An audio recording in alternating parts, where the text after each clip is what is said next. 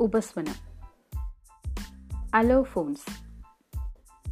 Allo A L L O.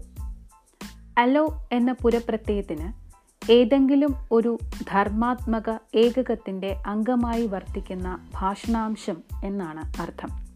അപ്പോൾ ഉപസ്വനം എന്നതിന് ഒരു സ്വനിമത്തിന്റെ അംഗമായി വർത്തിക്കുന്ന ശബ്ദം എന്ന് നിർവചനം നൽകാം.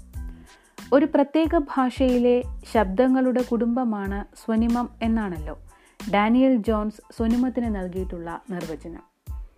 സ്ഥാനഭേദം കൊണ്ടും അടുത്തു നിൽക്കുന്ന ശബ്ദങ്ങളുടെ സ്വാധീനം കൊണ്ടും മറ്റു ചില കാരണങ്ങൾ കൊണ്ടും ഒരു സ്വനത്തിന് ഒന്നിലധികം പ്രകാരഭേദങ്ങൾ ഉണ്ടാകാമെന്നും അത്തരത്തിലുള്ള പ്രകാരഭേദങ്ങൾ മുഴുവൻ ഒത്തുചേർന്നതാണ് ഒരു സ്വനിമം എന്നുമാണ് അദ്ദേഹത്തിന്റെ നിർവചനത്തിന്റെ പൊരുൾ. സ്വനിമത്തിന് മേൽപ്പറഞ്ഞ രീതിയിലുണ്ടാകുന്ന പ്രകാരഭേദങ്ങൾ ഓരോന്നും ഒരു ഉപസ്വനമാണ് എന്ന് പറയാം. അതായത് ഓരോ സ്വനിമവും ഒന്നിലധികം ഉപസ്വനങ്ങളുടെ കുടുംബമാണെന്ന് ചുരുക്കം.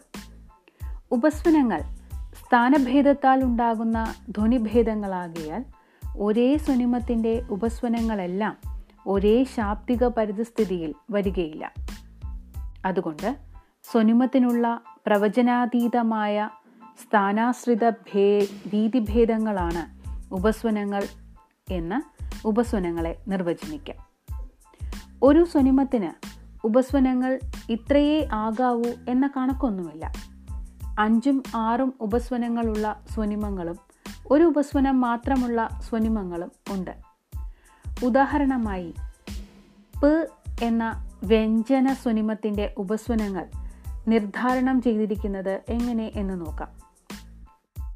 തുമ്പ സാമ്പാർ എന്നീ പദങ്ങളിലെ പകാരം അല്പനാദിയും ശ്ലഥവുമായ ഉഭയോഷ്ട സ്പർശ വ്യഞ്ജനമാണ്. അനുനാസികത്തിന് ശേഷമേ ഇത് വരും. അപായം ഉപകാരം എന്നീ പദങ്ങളിൽ കാണുന്ന പകാരം നാദിത്വവും ശ്ലഥത്വവും കൂടുതലുള്ള ഉഭയോഷ്ട സ്പർശ വ്യഞ്ജനങ്ങളാണ്. സ്വരങ്ങൾക്കിടയിലെ ഇത് വരും. പടി പ്രാവ് പ്ലാവ് എന്നിവിടങ്ങളിൽ കാണുന്ന പകാരം ശ്വാസിയും ദൃഢവുമായ ഉഭയോഷ്ട സ്പർശ വ്യഞ്ജനങ്ങളാണ്. പദാതിയിലാണ് ഇത് വരുന്നത്. അപ്പു കപ്യാർ സ്വപ്നം തുടങ്ങിയവയിലെ പകാരം ശ്വാസിയും ഏറ്റവും ദൃഢവുമായ ഉഭയോഷ്ട സ്പർശ വ്യഞ്ജനങ്ങളാണ്. മുമ്പ് ചൂണ്ടിക്കാണിച്ച സ്ഥാനങ്ങൾ ഒഴികെയുള്ളിടത്താണ് ഇത് വരുന്നത്. അപ്പോൾ അല്പനാദിയും അല്പശ്വാസിയുമായത് നാദിത്വവും ശ്വാസിത്വവും കൂടുതലുള്ളത് ശ്വാസിയും ദൃഢവുമായത് ശ്വാസിയും ഏറ്റവും ദൃഢവുമായത് എന്നിങ്ങനെ നാല് ഉപസ്വനങ്ങൾ മലയാളത്തിൽ ശ്വാസിയായ ഉഭയോഷ്ട സ്പർശ വ്യഞ്ജനത്തിന് ഉണ്ടെന്ന് കാണാം.